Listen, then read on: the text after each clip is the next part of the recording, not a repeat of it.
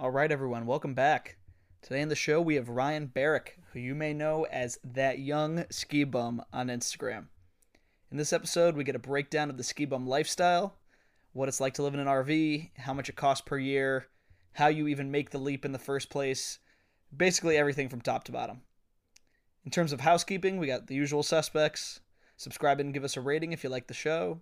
Follow us on Instagram at twoplankerpod, and be sure to stick around until the end of this episode because Ryan gives some info about the Mill Bastards movie premiere happening this November in Salt Lake City.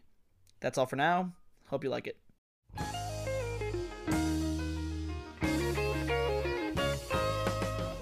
All right.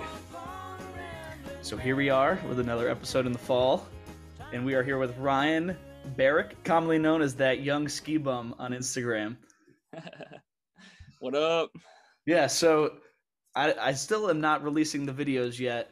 Um, everybody, let me know if you guys want the videos because Ryan's background right now is sick. He's in an RV. So I don't know, just tell us where you're at right now before we kind of get into who you are and, and all those stories. I'm in a awesome little town of Hood River, Oregon, pretty close to Mount Hood. I live full time in this RV. I have a Subaru that I use when I'm in Oregon, when I'm like going to and from work or grocery store and stuff. So I don't have to move the RV as much. But when I tell my friends I'm going home after like a weekend on the coast or something, I come back to this RV. Yeah, word. So where's like parked. yeah. So where's like home base, home base for you? Like where where do you keep your stuff? Like where are your parents at? Where where's home base for you? Uh, my parents live in Mechanicsburg, Pennsylvania. I do have a lot of stuff there still, but I've been on the West Coast for four years now, only going back for quick flights home for Christmas and stuff or random urban trips if it snows. Word. So you're so you're a Pennsylvania kid. Let's start out like where did it all begin for you? Uh, ski round top, if you've ever heard of it. Wallisch came for a few events back in the day.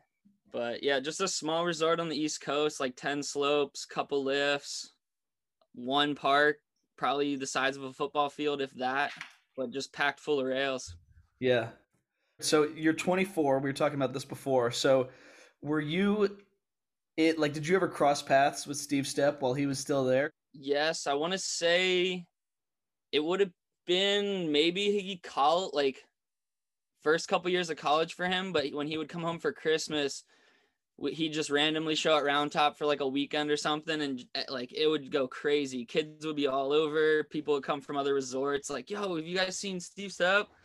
And he'd just be like this, like quiet, like he'd always have a camera dude with him, and like he'd he'd like kind of venture off and like try and get away from the kids and stuff like that. But yeah, me and my buddy Derek Iceberg Simpson, we grew up and he would come back and also Josh Wong. And yeah, like he would ski with the the three of us and we'd make a few little edits, but nothing crazy. Dude, that's so awesome. I can't even imagine like Steve being my hometown pro. That's super sick. So, like- crazy, just like because he would come home at like the first year he would be like normal Steve, like all kidded Saga and Spy, and then the second year he came home was like right around like Zane Cushman and all that. So like he was vaping the whole time and just like you couldn't tell if he was being serious or just like in his persona or not. It was hilarious. Dude, that's wicked funny. So, what like sparked your interest in skiing? Where did where did that side of you come from? Uh, I think it was just the you could like you could be completely on your own trying to like accomplish it or like you didn't need a whole team or anything to show up. You could just go. But with it being such a small resort where I grew up, I was 7 minute drive to my house at night. And you'd go up there and you wouldn't even text anybody and you'd have like three chair full of kids to ride with and it was just something I I think my parents put me on skis when I was 2 for just like one time. And then me and my brother picked it up at like 13 or 14. And then I actually snowboarded for 4 years. I learned to ski then snowboarded for 4 years and then switched back and I haven't snowboarded since. Yeah. Did you ever dabble in any other sports, or were you always like just on the mountain? Uh, I did all kinds of sports. It's actually was I've done everything. I did like little motocross when I was a kid, hockey, wrestling, soccer, all the normal sports and then like I don't know. I feel like just the little kid watching X Games and all that was just such a big thing. But I was never that great at skateboarding, and I, all my friends went skiing, and we were that close to a ski resort. So I think it just worked out that way. That's awesome, man. So like, I think that like a, a big pattern I've noticed is that you know leaving high school is the big turning point for a lot of people that get into the ski industry. So what what were your plans? coming out of high school did you think you want i don't know if you did you go to college did you want to go to college like what were what were you thinking at that time i i went to college i never thought i wouldn't finish college but i went to i applied to two places university of utah and colorado mountain college at steamboat springs and i only got into one of those so i went to colorado but it's great like thinking back then like i only went to where I knew I wanted to ski. I didn't even think about school or anything. Growing up, like pretty wealthy, like not wealthy family, but like I never had to think about things growing up. And I just thought where I wanted to go skiing and I didn't like, didn't think much of it. And yeah, just I went there, did six months, one semester, and I was just like, I am not skiing enough. That and I like I couldn't waste my parents' money getting like D's, not really passing passing the classes so i moved back home for like another i think i went to college for another semester just to see if i could do another community college and not worry about spending my parents money. And then i just kept every day sitting in an evening class being like oh i'm like as soon as i leave here i'm going to the resort. I didn't even think about homework. I didn't think about anything else. It was just go skiing. And i just couldn't stay motivated to do something where I was spending money and not really succeeding at it. Yeah. And so, I mean, so obviously you weren't like super stoked about school. When you were imagining or when you were thinking about skiing, was it like, oh, I want to be a pro? Or is it, was it literally, I just want to go skiing right now and that's the only thing I want to do? I never, coming from the East Coast and like growing up, all there was was Steve Stepp and Tom Wallisch. That's two people out of all the skiers you ever meet. So I never in my entire life pictured myself ever becoming a professional skier or anything like that. So I just was like, screw it, I'm gonna go ski. Like you can live that life without it. You just gotta learn to, you know, put your money where you want it and not spend it on things you're like, oh, that Amazon package or whatnot. It's like, oh, I could go skiing for a week with that money. Yeah. Dude, and so when you're failing your classes and like you're going to community college, what were you thinking at the time, and like what were your parents thinking at the time? Because that's definitely like, just like other people view that and they're like, oh yeah, this kid's like going down the drain. Like this isn't working out. Like what were what was going on in your inner circle when you when that was happening to you?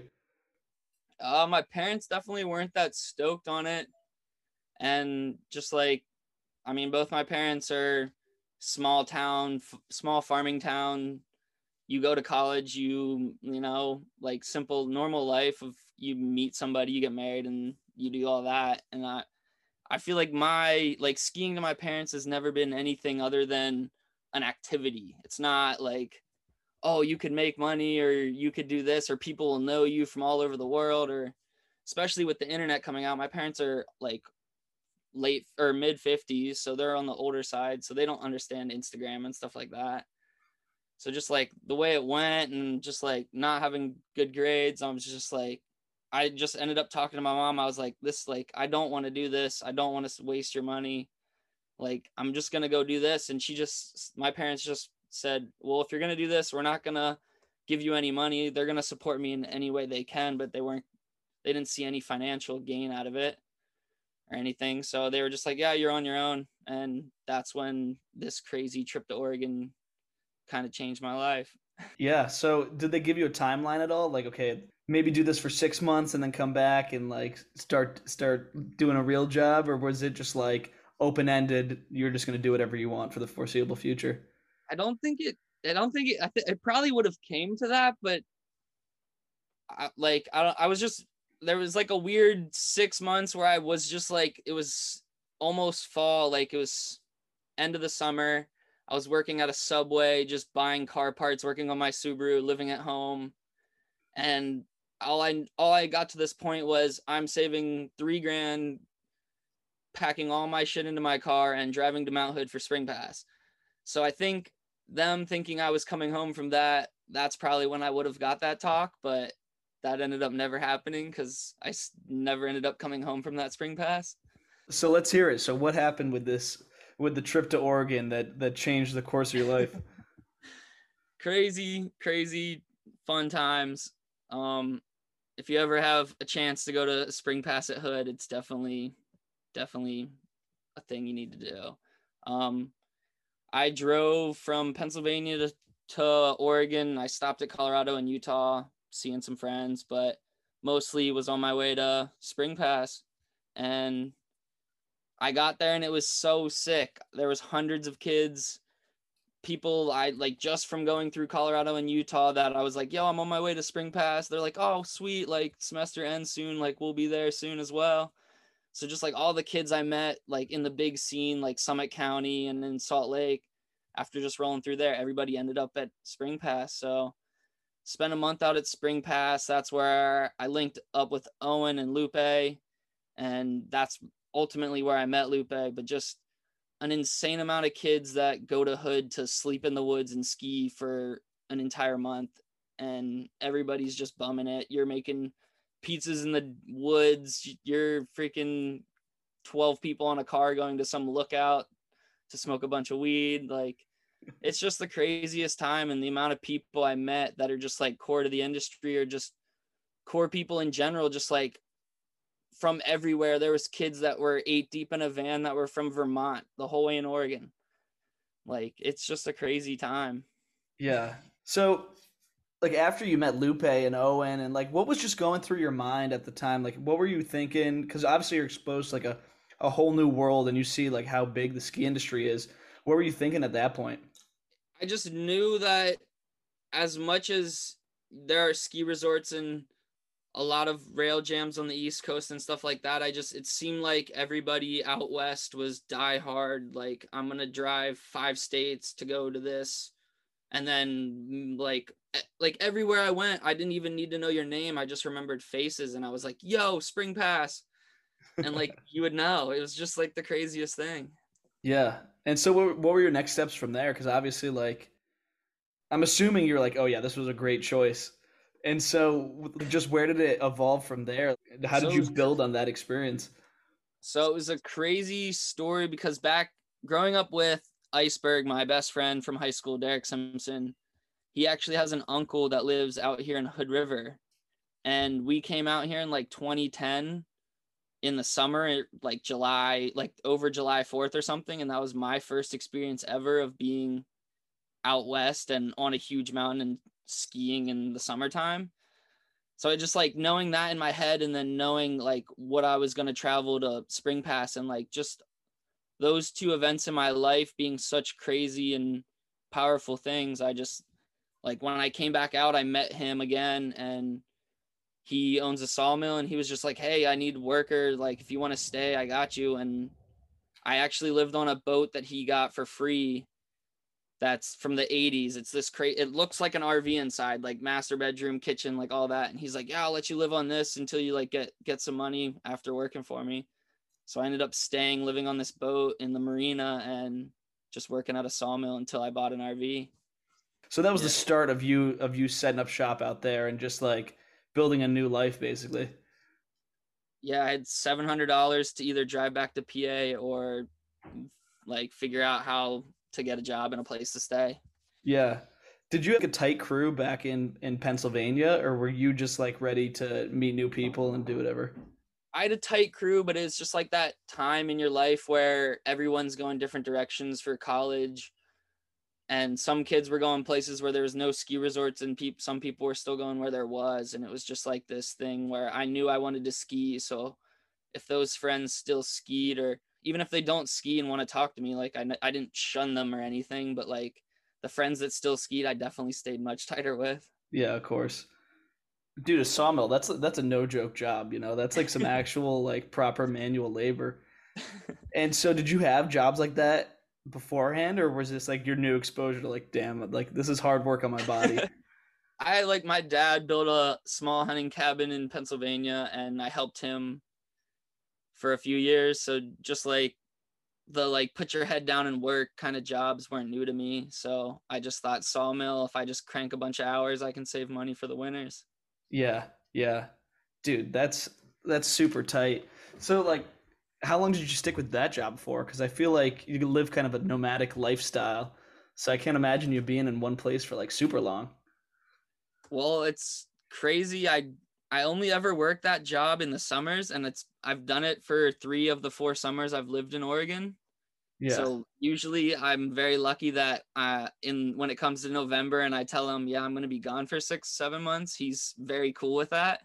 Yeah. And then when I get back to Hood River in May, he's like, yeah, if you need job like hours, I need you. Yeah, that's so awesome. you kind of work hard, it, it works out in life. yeah. So that first so you worked that summer. And so what was it like your first winter coming off like that that summer you know building up cash all summer and then winter finally comes around you're like all right peace out i'm going around. Like what was that first winter like out there? Uh it was sick. It was i actually didn't spend the winter here in hood river. Uh, i got a small loan from a construction guy i worked with who was friends with the uncle who owns the sawmill very confusing. I I work a lot of small little jobs, but he actually like he would sat me down and he saw that I was having trouble getting like five six thousand dollar loans from banks, and he was like, "Well, what if I be the bank and I give you a loan?" And I was like, "That's awesome! Like you know I'll pay you. You like all my mail comes to your house right now, so." Yeah, so he gave me a loan. I got an RV, and that winter I went to Colorado. I went to Summit County because that's where the scene still was at the time.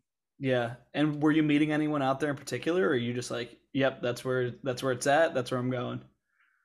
Um, I had a few friends that went to school close by, but we would just meet on the weekends and and actually when I w- went to Steamboat Springs for one semester, that's actually where I met met Owen. And Owen was in Summit by then, so I was hanging out with Owen and then a bunch of other guys I met. And then Colorado at the time, just like Keystone, you went there by yourself. Like I would just sleep in the parking lot, like the shuttle parking lot at Keystone. And every day I would just ride the bus to the main lift and go up. And I like, you didn't, again, you didn't need to text anybody. You just go up there and that's like the place to be. Yeah. And it's a bummer that that's changed a lot from what I've heard, but. Yes, it has. It's sad. It's very sad. Dude, so at that time, who was who was based at it, based in Summit? Like, what years are we talking? This would have been 2017, 18, I think, or 18, 19. Mm-hmm. I think 17, 18. Yeah. That's when that should have been. Yeah. So, like, all the mole, like, Mole Squad was still Mole Squad. They were up in the apartments in Silverthorne. Lupe was in Summit. Uh, I don't like just everybody, all the camps were coming there still, all the teams. It was just a big like that's one of the places where I met I met Dadali for the first time and he's one dude who inspired me a lot to go the RV lifestyle. Yeah. So you were out there with all those guys. Were you trying to carve your your spot in skiing at all? Like were you thinking about specializing, you know, oh maybe I'll you know, maybe I'll pick up a camera. Like maybe I'll try to be in front of the camera. Maybe I'll, you know, be a social media guy. Like, were you trying to carve out your specialty, or were you just there for the ride? I was just there to get as good as I could at skiing. I just knew that some people have insane ability to just huck themselves and like some people are sketchy about it some people can do that and look so amazing and i just knew that i wasn't a big jump guy and i wasn't i didn't have a big resort to go to. So my big thing was just skiing every single day. My resort growing up on the East Coast was open like 90 some days a season. And there was multiple seasons where I missed a few days. And some of those days were only days I got kicked out of. So like I think I always was like, oh, the more days you can touch rails and learn those tricks and do those tricks a million times, you're just gonna get better. And so, were you? uh Did you end up joining Owen's uh, Steam Boys? I haven't done much research on the Steam Boys, but it seems like that timeline would kind of match up. I definitely was probably one of the last last inductees of the Steam Boys for sure, and I was honored to be a part of that crew. All those guys are awesome. Yeah, and so what were those what were those days like, and what was just like the dynamic between all you guys? it's just like it was cr- like everybody in the Steam Boys was like Mikey's from Jersey, Robbie. If you know Robbie Brown, he's just an amazing human being. Just like this cast of crew is just like from all over the place, but just like this one love of like skiing and Steamboat Springs is such a small little town that like in that college, if you went there, you like met the diehard people very quickly. Yeah. And did you guys know that Owen had talent? Because like obviously Owen's gone on to like you know he was he was in X Games you know as a filmer. So like, did you guys know that he had a special talent, or was it just like, oh yeah, this dude's dope? he was definitely like always my eyes the best filmer like i like i ever had there was always filmers that like had amazing cameras or like had like just like all the money that they needed for setups or editing software or whatnot but owen was always that dude who like even after like the edit's done or like he's like on to the next thing and like he's always like oh like what should we do next what do we do like and he always while he's doing everything he- like his eye for filming is unreal. You'll be standing at a spot and he'll be like have his eye in his camera, just like doing something. And you're like, what are you doing, Owen? And he's like, yo, I got this sick shot. Like, you'll see. just super mysterious. He's like, nah, just yeah, trust, but he's trust. just like and and some things he'll just be like, Yeah, I'm just like fucking around trying this new thing, and then you'll like see it when he's editing it, and you're like, dang, dude, like how did you even know that those things would go together? yeah. Were you ever an, an urban guy? Because I know a lot of your clips come from the park. Were you, guys ever getting out on the streets, or you just sticking to the resorts? Um, as a kid, younger, I there was like maybe one or two spots a year. Just Pennsylvania wasn't a big snowy place, and winches to me weren't a thing yet. The first time I ever really hit urban and tried to film something was with Owen in college. And it was just a simple rail. It was like, yeah, and I don't even know if I got the clip. I think some like one of the other homies got the clip, but I was just like, dang, this some of this is like way not like it's not just a down flat rail. There's like fences and stairs and like you can get fucked up. Yeah, well, so that's what I was thinking, dude. Because you're coming from the East Coast. I'm an East Coast guy myself. Like, were you ever intimidated by the gnarliness of like the mountains out west, the terrain, and just how gnarly the skiers out there are? definitely, definitely took until I came out west to like be standing on a slope side and be scared just where I'm standing. Normally that's not a thing like rail like comes to rails like you're scared when you're on the rail and you're not like you're you're like straddling it. That's when you're most terrified. Yeah.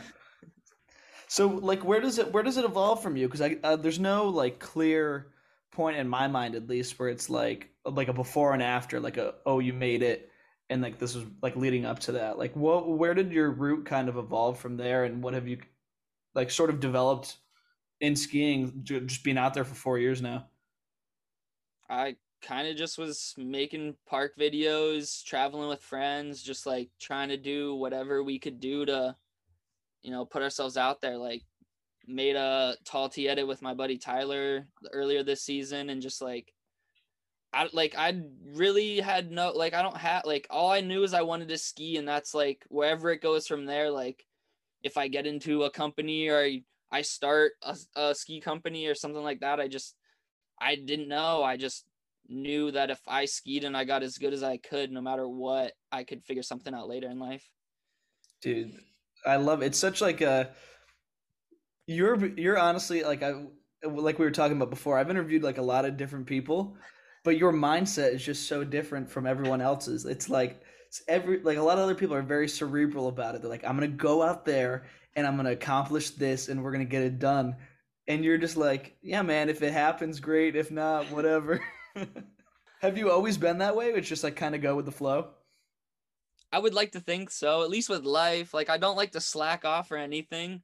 Like I like I don't know if it's my ADHD or whatnot, but I just like I always like to stay busy, and it's like skiing is so easy to stay busy because it's something I love more than anything. Like the feeling of being in the middle of a trick and not thinking about anything else in the world, and then landing that and knowing like, oh, my hands were next to me, my feet were together, and like I'm on to the next thing. Like that is life. Yeah. It seems like you're a pretty introspective guy and you've chosen this unique path. What do you think about your path versus what a lot of what basically everyone else does? I just try to stay true to myself and what I can do and what capabilities I have. Like it's it's just hard to see like I know like it's just hard cuz some people will tell you like oh I'm a skier and I'm going to be here forever and then a couple years down the line you're like oh well, where did this person go? And it's just like I understand if like you were making all this money and all of a sudden those people didn't want to back you or something and now you're like, "Oh, I don't know what I'm doing." Like I was once this and now it's like demoted to what like now I have to go buy my stuff and do all that and it's just like I like if I can support myself to go skiing winter after winter, why like I don't see why I would want to like have to listen to other people tell me you have to create this, you have to create that, and go to these events and be this person in this type of way when like I can just do what I want to do and I can support myself and not ever have to be like, oh, well, that funding's gone, that funding's gone. And it's like it, there's so many kids growing up where their parent like their parents fund like I never I got my skis for Christmas, I got my boots for Christmas. Like I definitely had help, but it wasn't like, oh skiing and like your ski pass that's like a that's like what you need so we're gonna get you this you boots that's what you need. It was something where i always had to like like park crew for my pass or something like that to where i didn't have to rely on anybody and i don't like to rely on other people to like live life. Yeah. I mean, dude, that's interesting that you took it like immediately to the ski space because there's tons of people who show up to a job they hate, make Excel spreadsheets all day, send some emails, and then go home. You know, like it's just the life that that you're living right now. I feel like it's what a lot of people in the back of their mind they're like, "Oh yeah, one day I'm just going to quit my job and like just buy an RV and just live off the live off the map." So realistically, how difficult is it doing that? I like it's it's hard cuz in some ways there are things you just don't even think about going into that life this lifestyle like like I like I don't even know what to tell you and what not to tell you, but like I didn't like I definitely knew it wasn't going to be easy, but now that I'm here and I it's not really that hard, maybe saving future and like having savings and stuff like that, that might be a thing I need to figure out down the line, but like being able to fully support myself is a pretty amazing feeling to be able to do what I'm doing and I don't know, not worry too much. Like I know, oh, once the money is gone, I need to get a job, but it's like when I'm making money, it's real easy for me to be like, oh, this money, this is going straight towards skiing. So like don't spend this. Yeah. So in terms of like logistics, let's break down like what goes into living in an RV. So where do you park the RV? Anywhere that is as cheap as I can get it. Okay, so you do I, have like, to pay to park? Like I mean, when I'm mo- moving in the wintertime, I just do ski resort parking lots. So that's free. Walmart's free. Home Depot's free. A lot of places are free. yeah, and then like when you're working during the summer and like you're tied to one specific place, what's your what's your game plan for that? Um, there's a lot of people I know working kind of in the construction zone that have a lots of land, or like a lot of people on the West Coast have like that big extra driveway because everybody has an RV or a travel trailer. So it's really not that hard. Like I've done where I redid a deck for a lady for like a week and she's just like, yeah, just park where my old RV used to be. You can plug in and everything. Like it's when you just talk to people and like it have kind of more of a tight thing, it's real easy to just be like, hey, can I park my small RV next to your house or something like that? And yeah. most people are cool with it. A lot of people are intrigued the second I say I live in an RV as a 24 year old. Yeah, dude, it is super. It is super intriguing. So, do you have? um I mean, I see that you have electricity running right now. So, do you run on hookups? Like, do you have running water and like internet and like what like what what creature comforts do you have in there? So I installed a solar system on this RV. So most of the time when I'm mobile, I can be parked in a parking lot somewhere for a couple days before I have to like use a generator or start the RV or anything. So powering electronics, computers, stuff like that is very easy. Cooking food, I have a propane stove, so just making sure I don't run out of propane, stuff like that. Internet, uh my family has Xfinity, so Xfinity hotspots are everywhere. Most of the big cities or ski towns are pretty fancy, so a lot of them have Xfinity stuff like that. I have AT&T hotspot, so whenever I get to use that for a little bit until I run out of that. So it's just like kind of jumping around doing what I need to do. Yeah. And so in terms of like um startup cost, like say tomorrow I wanted to quit my job and and like do exact like exactly what you're doing right now, how much money would I need to like get this whole get your exact same setup going and and and get all that figured out? If you had a friend or if you had me to talk to like show you an RV like this is good or not good, you can find some pretty reliable RVs. My first RV lasted me only a year and a half, but it was eighty two hundred dollars. So I would say like five to seven seventy five hundred dollars, or yeah, five thousand to seventy five hundred dollars. It's Yeah. probably a good start just for like a solid vehicle. I wouldn't go like this one. I had to take out a loan for, so I wouldn't do that off the bat just to see how you like the lifestyle because I know a lot of people that have bought in vans or RVs and were like a couple months are like I hate this. yeah. So you don't like I would say like eight thousand dollars total to start. And then what are your monthly expenses for? Like do you ins- do you have insurance for it? I have insurance. It's I think 180 bucks a month for six months of the year. Uh-huh. So like 1200 a year, 100 bucks a month total. Dude. And then and then just food after that. Yep, food and gas. Wow, dude, that is such a like when you break it down like that, most people that have a have a regular, you know, average Joe job could easily just like boom, I'm gone. See you in a year. Yeah, just living I want to say I want to say my like normal living like when I get to a city like it's so it's literally just food and like maybe a hundred bucks a month for gas if I'm because I like I'll just every now and then move to another homie's house a mile away. So it's just like it's not that hard.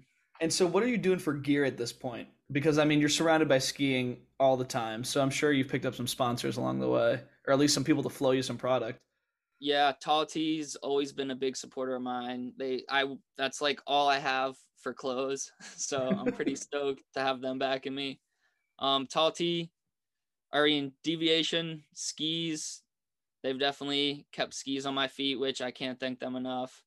Um super small company, but we're getting there. We're getting Yeah. there. And then Syndicate is what my buddy Derek just started, and it's a pant company. So if you need pants, Syndicate, that's the way to go. So when I hear deviation, I immediately think Lupe. So so was he your was he your connection into it, or what, did you find your way there some other way? Actually, I got him into deviation. Hey, the old switcheroo.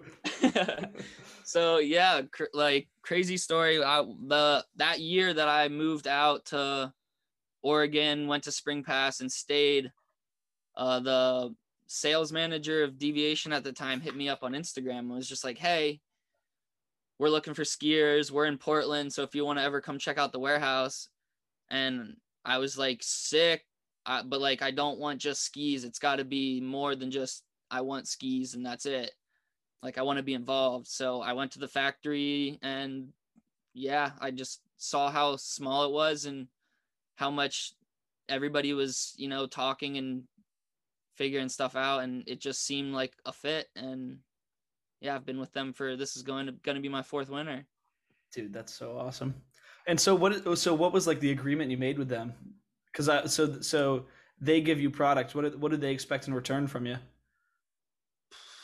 just videos and content for social media at the time and then the next year after that we they were planning this big demo tour as a small company with like everything being made in the US they wanted to kind of branch out so they did this I think it was like 9000 miles and 30 some resorts or something like that some demo trip and they were like counting it out to see how much it would be with all the hotels and stuff and they were just like this is not feasible.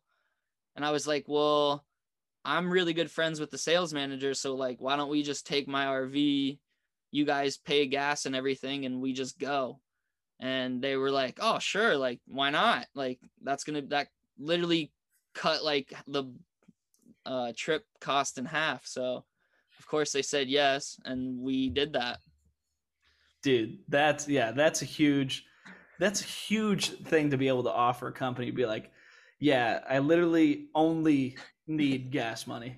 Like not even on some like traveling circus. Like we need gas money and like money for motels. You're like, yeah, I could actually just stay in this RV twenty four seven.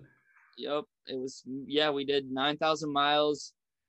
I think there was like only 30 some resorts that we demoed at, but I that winter I hit 40 some plus resorts. Yeah, It was crazy and it was all every gas, food, everything was paid for. yeah. And what was that like for you, man? Like seeing all those resorts coming from the East Coast. Was it just like a whole new world that you were being exposed to? It was definitely um, like absolutely amazing like I think the only other resort outside of the East Coast I went to like before this was Hood and Park City and Copper. So then to see all these resorts that aren't like epic or icon resorts, these smaller resorts was definitely very eye-opening. Yeah. So what were like some of the the high points and low points on that trip? Because I can't imagine that like every day is perfect. You know, you go to some little podunk mountain, it's shitty weather, and you're like, "Damn, this isn't this Oh, isn't super rad." low points definitely when you showed up at a resort and they had like one rail that was so bad and then it was also some of the worst weather i think there was one resort in washington that i skied one lap and just went back to the rv and i was like there's uh, you can't see anything. There's there was one rail in. And i was just like i'm not gonna like i don't know. I didn't feel like skiing that day. It was towards the end of the trip and i was just like this ain't happening. Oh man. And so like I mean from that trip, what were some of the points that stuck out to you where you're just like looking around and you're like there's literally nothing on earth I'd rather be doing right now. The smallest resort we went to was by far my favorite resort. It Yeah. was it was like with within the first hour I knew every liftie's name. I like the lady that came and gave us lift tickets like she was just like, "Oh, like anything you guys need, like let us know." And like we went to the bar after skiing and they like like we had the deviation card like to buy it and like they were like, "No, like here, here." And like it was the craziest thing because when we were at this resort, they told us not to tag them in any of the social media anything because they didn't want to blow up. They do, like their motto as a ski resort is same as it ever was. I It's love that. one one lift resort. Yeah. And so did you get a ton, a bunch of kids out there riding with you or It was it, It was so sick. It was all like it was just one lift. There's like 8 to 10 trails. They actually have some really amazing cat skiing off the back, but it was too early in the season for that. But right down underneath the lift is just this huge rock like area so that and it didn't snow a whole lot. So like there's all these really sharp jump takeoffs and just like all these jumps staggered all over the mountain right under the lift and like by the end of the day i had like 10 kids following the exact line i did doing like little 360s like just jumping and slamming but just like laughing their asses off and i just thought like i was just like dang like that would have been me yeah. And so when did you uh when did you get Lupe in the fold with deviation?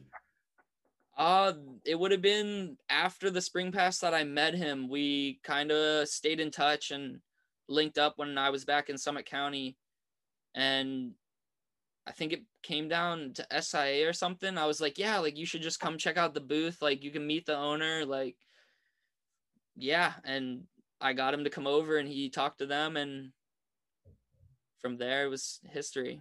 Yeah. And so I mean you guys are are seems like you're pretty tight now. Did you uh, I think from what I saw on online you guys were like surfing down in uh in Mexico Uh, for a while. yep. So like what- so what's that side of you like the like you're not even just a ski bum, you're like a surf bum too.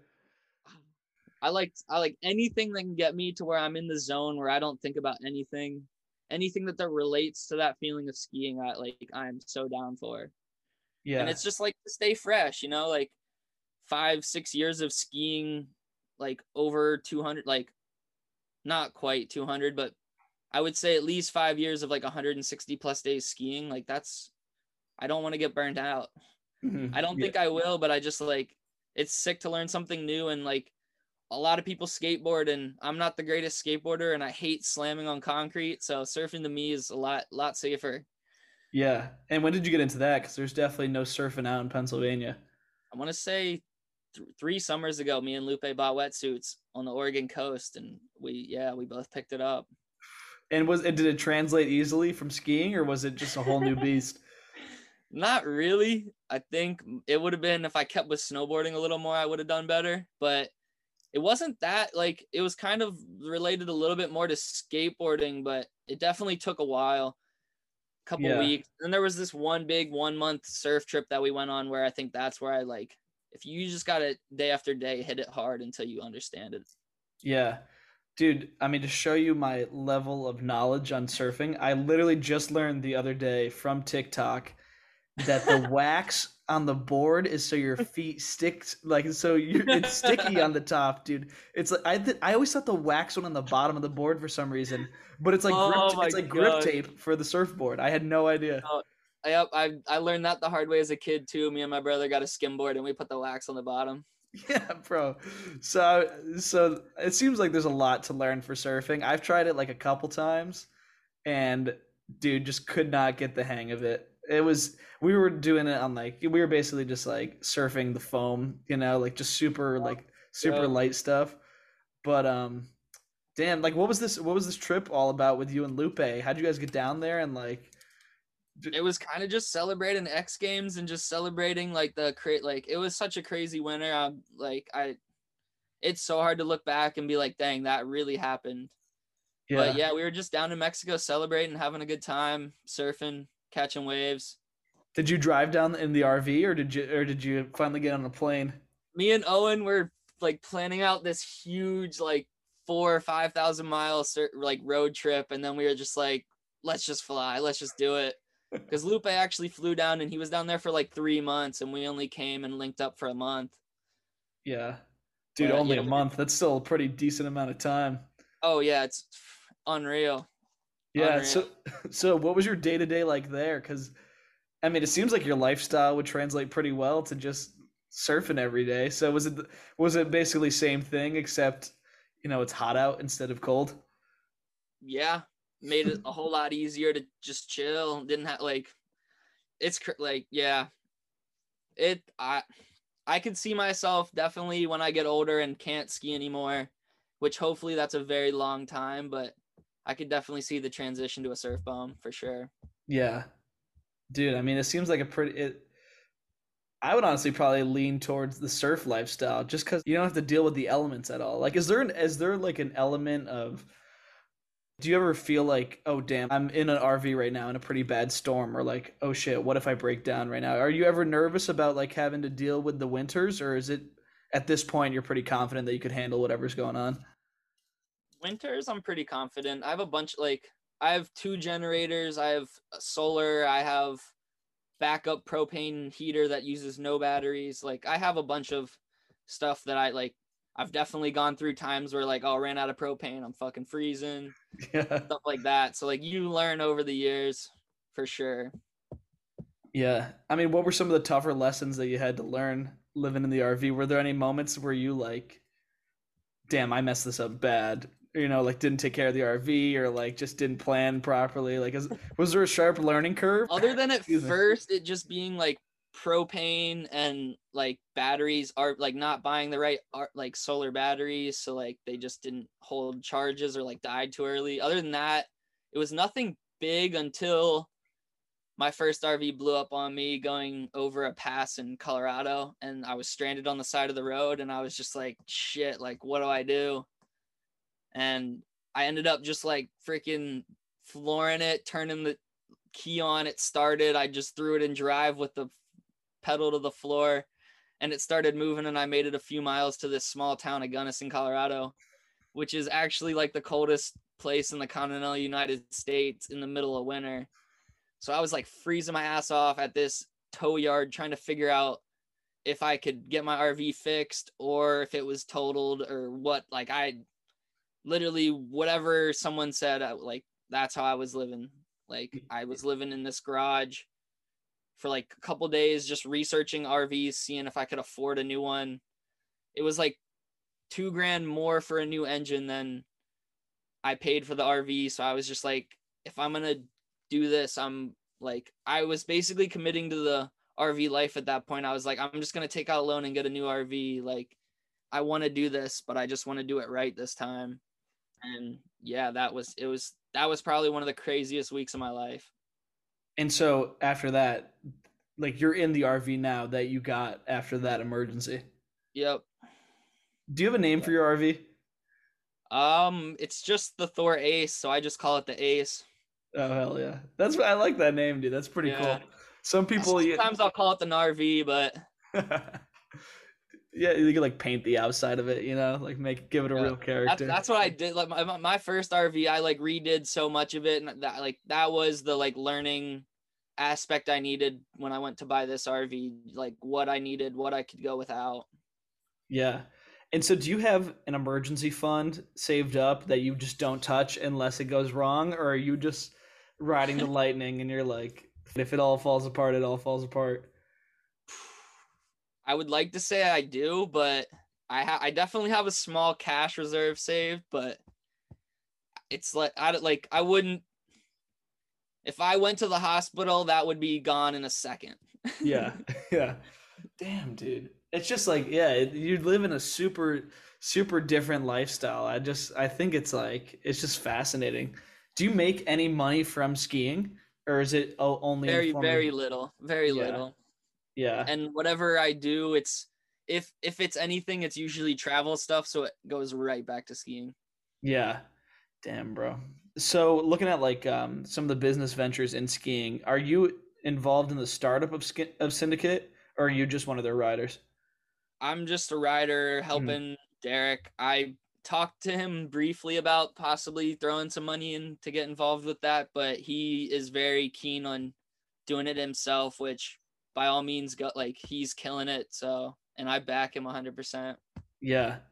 That's awesome. So, I mean, we're kind of like getting close to to modern day what you're up to now. So, what's going on with the Mill Bastards and what have you guys been up to?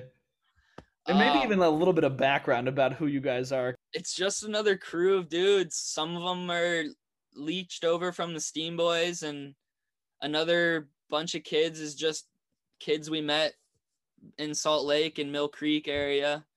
So it's kind of just like I honestly couldn't even tell you how many homies are involved. It's just like this big thing where everybody's involved and we're just a crew of kids. There's like a house where like most of everybody goes and hangs out after skiing and stuff like that, which is mostly be Owen's house because everybody wants to go watch their clips.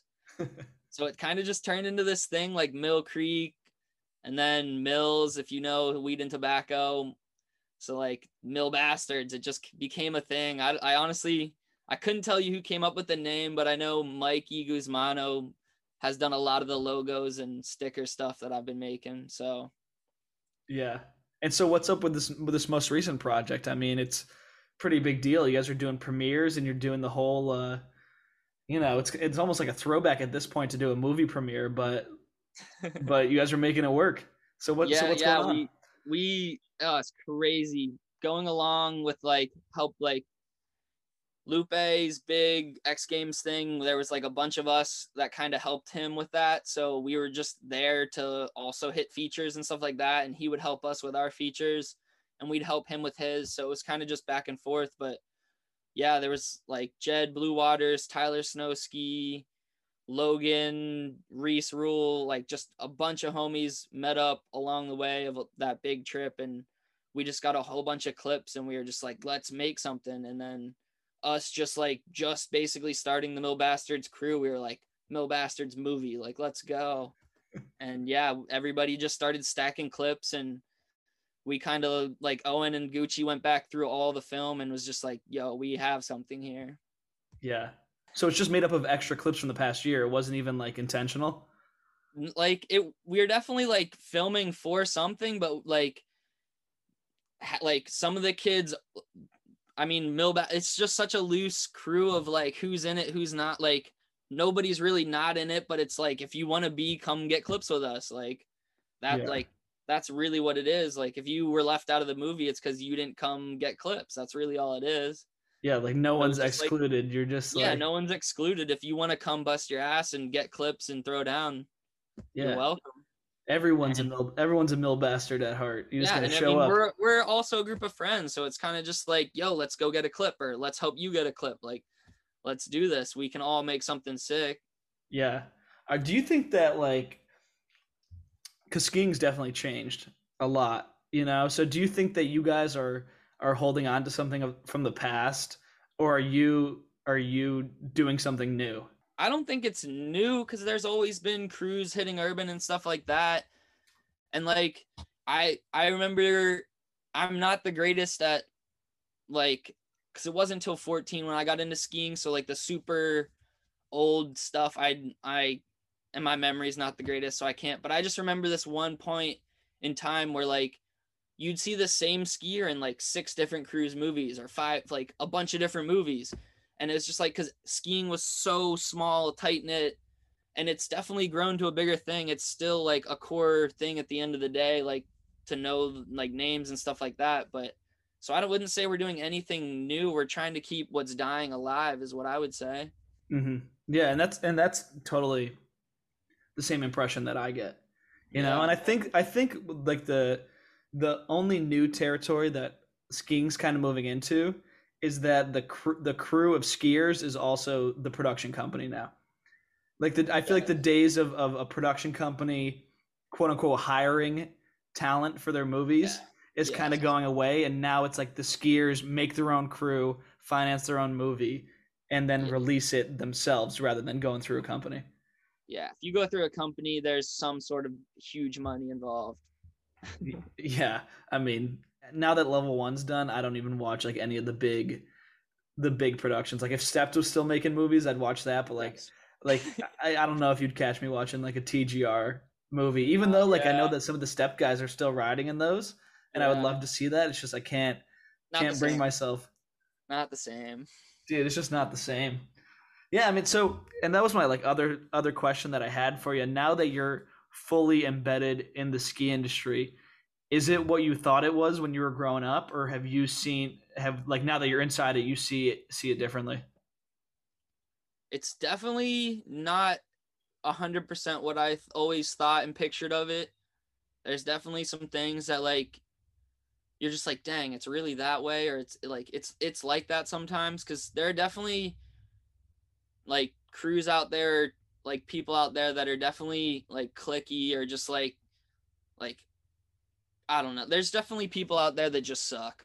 And there are also people out there that are awesome and I like to stay around the awesome people that aren't about themselves and are about skiing more than anything. Yeah, I mean, what were like you don't have to call anyone out, but like what were some experiences where you were like, oh damn, like not everyone's super friendly and super stoked on this. Like there's kind of people, there's kind of assholes that are doing this. It's not really that is the big thing. It's just like when you from the crazy pros that I have gotten to hang out with that I used to grow up watching movies and like never thought I would like hang out with them or know them on a day-to-day basis or anything like that. Learning stuff from them where it's like you looked up to this other skier that they know very well where they're like, yeah, like this person doesn't make any money. And you're just like, what? Like I remember watching that dude in all these movies and you're like, yeah, well he like and they're just like, yeah, they might have made money then, but like right now like they don't aren't making any money through their sponsors and like their sponsors are using them as such big names still. So like to me that that was one of the things when I was kind of coming out west where I was like don't worry about sponsors or anything like just if you can fund yourself just do it Yeah, because it's just like I like I don't know. I've never had a manager. I've ne- like getting into that whole business side of it all. Like I was just a kid going to my little ski resort to go skiing and have fun and make videos. And if people loved them and liked them and commented, uh, I would respond and I would build off of that and make cooler stuff. yeah. That's all it really was. Dude, I think that's been surprising for me too. Like just the the complete lack of money in the industry is crazy. Like it, there's just no money, dude. There's just straight up like, or there is there's some money, but it's not it's not Where's it go? Like, widespread. that's the thing like i as and it's crazy because like from the people I've talked to, I'm just like nobody like as riders, none of them know where like nobody knows where the like money's at. It's why like everyone's like, oh, there's no money in the industry, but like I I I don't know, shit's expensive. I don't see where like how there isn't, but it's just where is it going? And like I don't know, it's weird. It's definitely yeah. Cuz it's like surfing like I I got a $400 surfboard and that's it. Like I spend way more that like like I've bought boots for myself. Like I've bought and bought, like I bought look pivots for this year. Like yeah, dude, and just skiing is just not cheap whatsoever. But you almost wonder like what the profit margins are for these companies that are selling skis. You know, like maybe they're just wicked expensive to produce too. So even though they're selling them for a lot, maybe they're not even making a ton of money. I I don't know. I personally think that there's a how would you describe it? there's already a standard of not paying athletes. So why would why would a company willingly pay pay athletes more? You know. Yes, especially with the whole social media and like spreading the money out over multiple influencers. It's definitely even if it was small, it's definitely smaller or getting spread thin. Yeah. So do you see people like in in your circles or like in circles that you're familiar with that are like, yeah, dude, I'm just gonna throw it in. There's just not I just can't afford to be a skier full time anymore. Are you seeing that happen? Definitely. Mm-hmm. Definitely. Um, and there's like there's some really close friends of mine that I'm just like, what's it gonna be like? Are you gonna be around the crew in like two or three years? Like where like where's your head at? Like and it's like ah everybody thinks that so it's like even if you've thought that once in your life like that's not a bad thing i've definitely i've thought a million different things as someone who lives in an RV, like definitely being a surfer would be way warmer and way cheaper, but I just can't get over the fact that I love skiing and yeah, that's what I want to do. Yeah. Man, it's like I think that is um like I think that is one of the biggest barriers to entry for people like uh, like we already talked about it. It's not expensive to live in a and live in an RV and just you know go skiing all the time. But it's it's the other side of it. It's like making money to support yeah. the lifestyle with a like with a job that's conducive to taking a ton of time off. Like how do you do that without doing construction or doing manual labor? It's like it just it doesn't seem like it, it's possible. I think there I think it all beco- comes down to the person. I feel like there's so many reasons to why I am the way I am, and like I feel like if someone wanted to be a freaking mountain biker or a tennis player, like really anything, you could be a gamer and live in a van. Like I feel like if there's a way, if you want to do it badly enough, you can learn.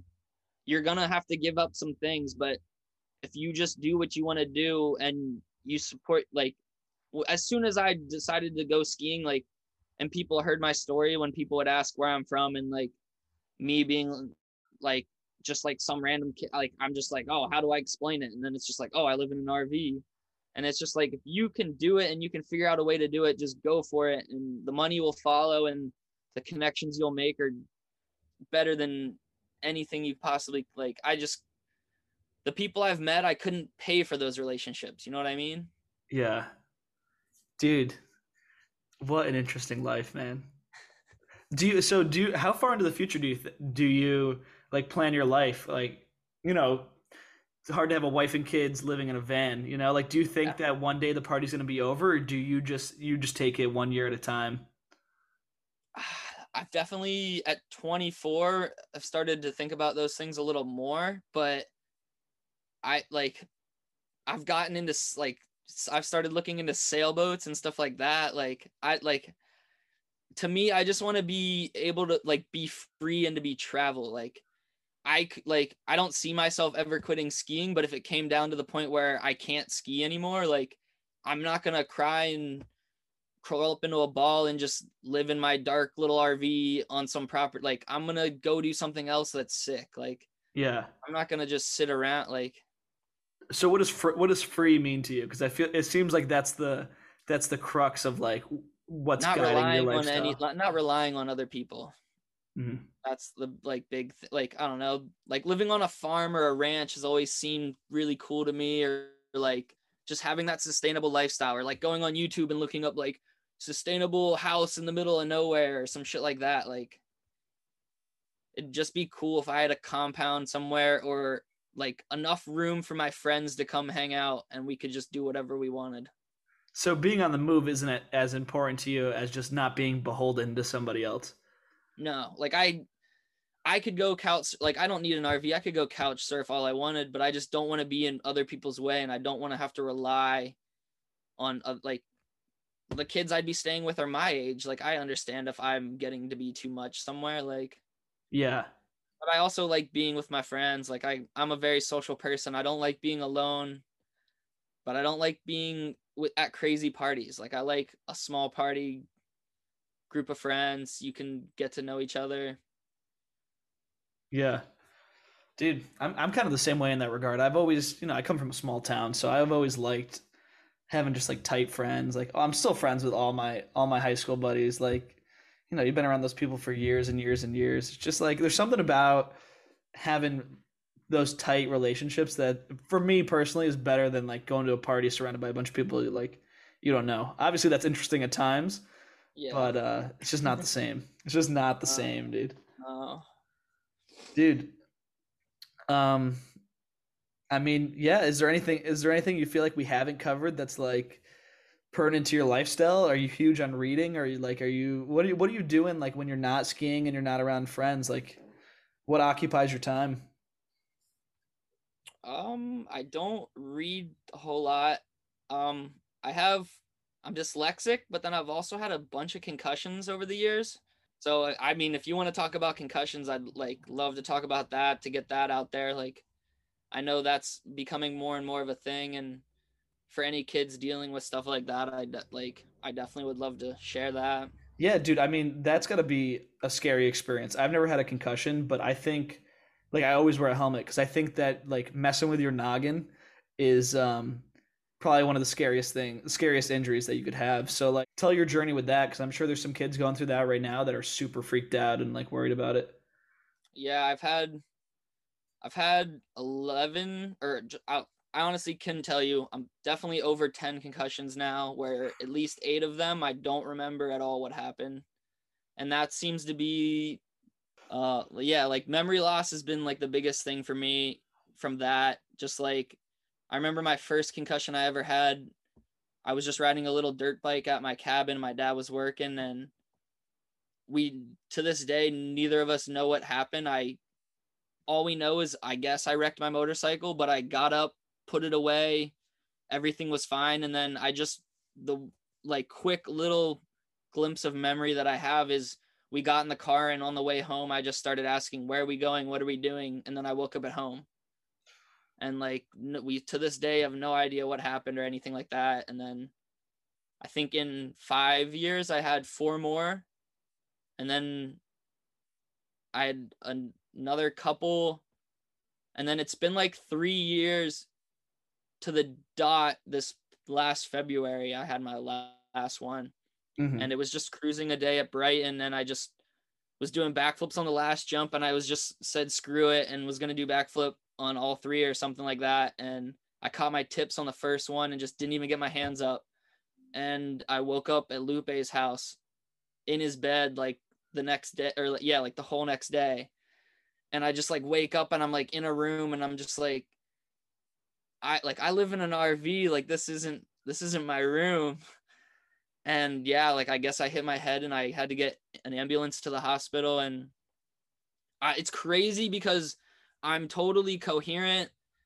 I my memory's just gone. Like i i'll be in a loop just like what are we doing today? Like i was in a loop like that for like a whole day just hanging out at lupe's house. And they were just like checking on me keeping me good but just like i the like when I was younger and I got a bunch of those, like I never like all that you were told from the doctors was like be in a dark room, no screens, don't sleep, and just do nothing. And as a kid with ADHD, like I I always watched movies. I couldn't I couldn't just sit somewhere. So like I definitely watched more mellow movies and stuff like that, but I would just lay and most of the time I would sleep and like all the doctors are just like, dude, that's not good because if you don't wake up or like people don't know when you're awake or if you're unconscious or not. So like I definitely had to make sure people were looking after me whenever I was sleeping.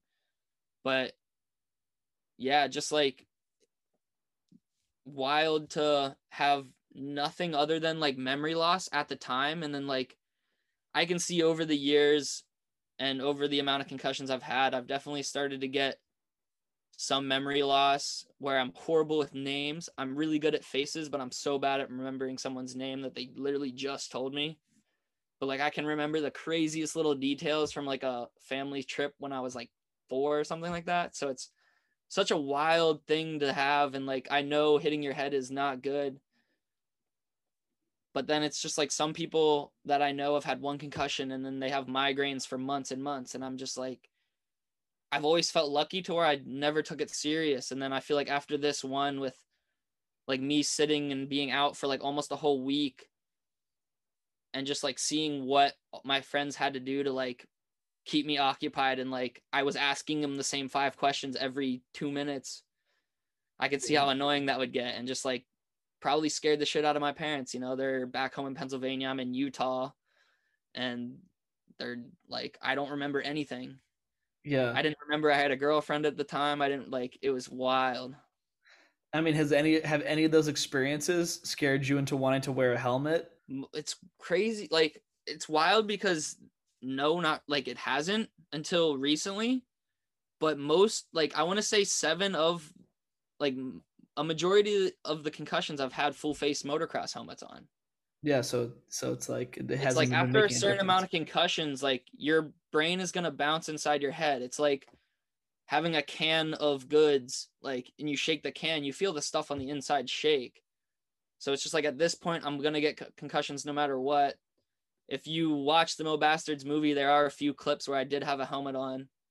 So I'm definitely leaning more towards helmets now, just like listening to a bunch of podcasts about concussions and just like how some people have these such severe things after one hit to the head. And I'm just like, I like, I used to always look up to Travis Pastrana. Like he's got 30 plus concussions and look at him.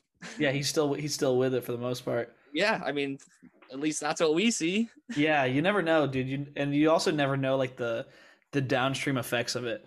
Yeah. But like that's I, thinking I, that's thinking years and years into the future potentially. Yeah, know? that like that's another thing that scared me was the whole like Will Smith movie with CTE and the football players and stuff like that where I'm just like, dang, like that could be a possibility in the future, but I don't really like that doesn't really like I never stay thinking about that cuz I don't know, life's great. yeah. Dude, that is a, that is an interesting that's a definitely a different perspective on the concussions. Yeah, it's it's definitely just like I just feel super lucky. Mm-hmm. But like just got to be careful, man.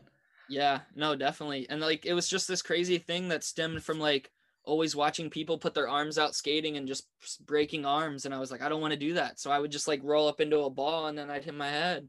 Yeah, like take it on the shoulder. Yeah. Dude. So like I'd rather break arms now, but Yeah. So all right, we'll uh that, so I'm I'm glad you did bring that up though, because I, I would have had no idea that you that you've had that much experience with concussions. Um, I did save one question for the very end, if you got nothing else. So you've like lived out the childhood dream of being a ski bum you know? And a lot of a lot of like that's a dream of a lot of adults still. So what's like the the things that you've experienced what's like the bucket list that you think that all skiers should experience before they're done riding? And just based on the experiences you've had so far.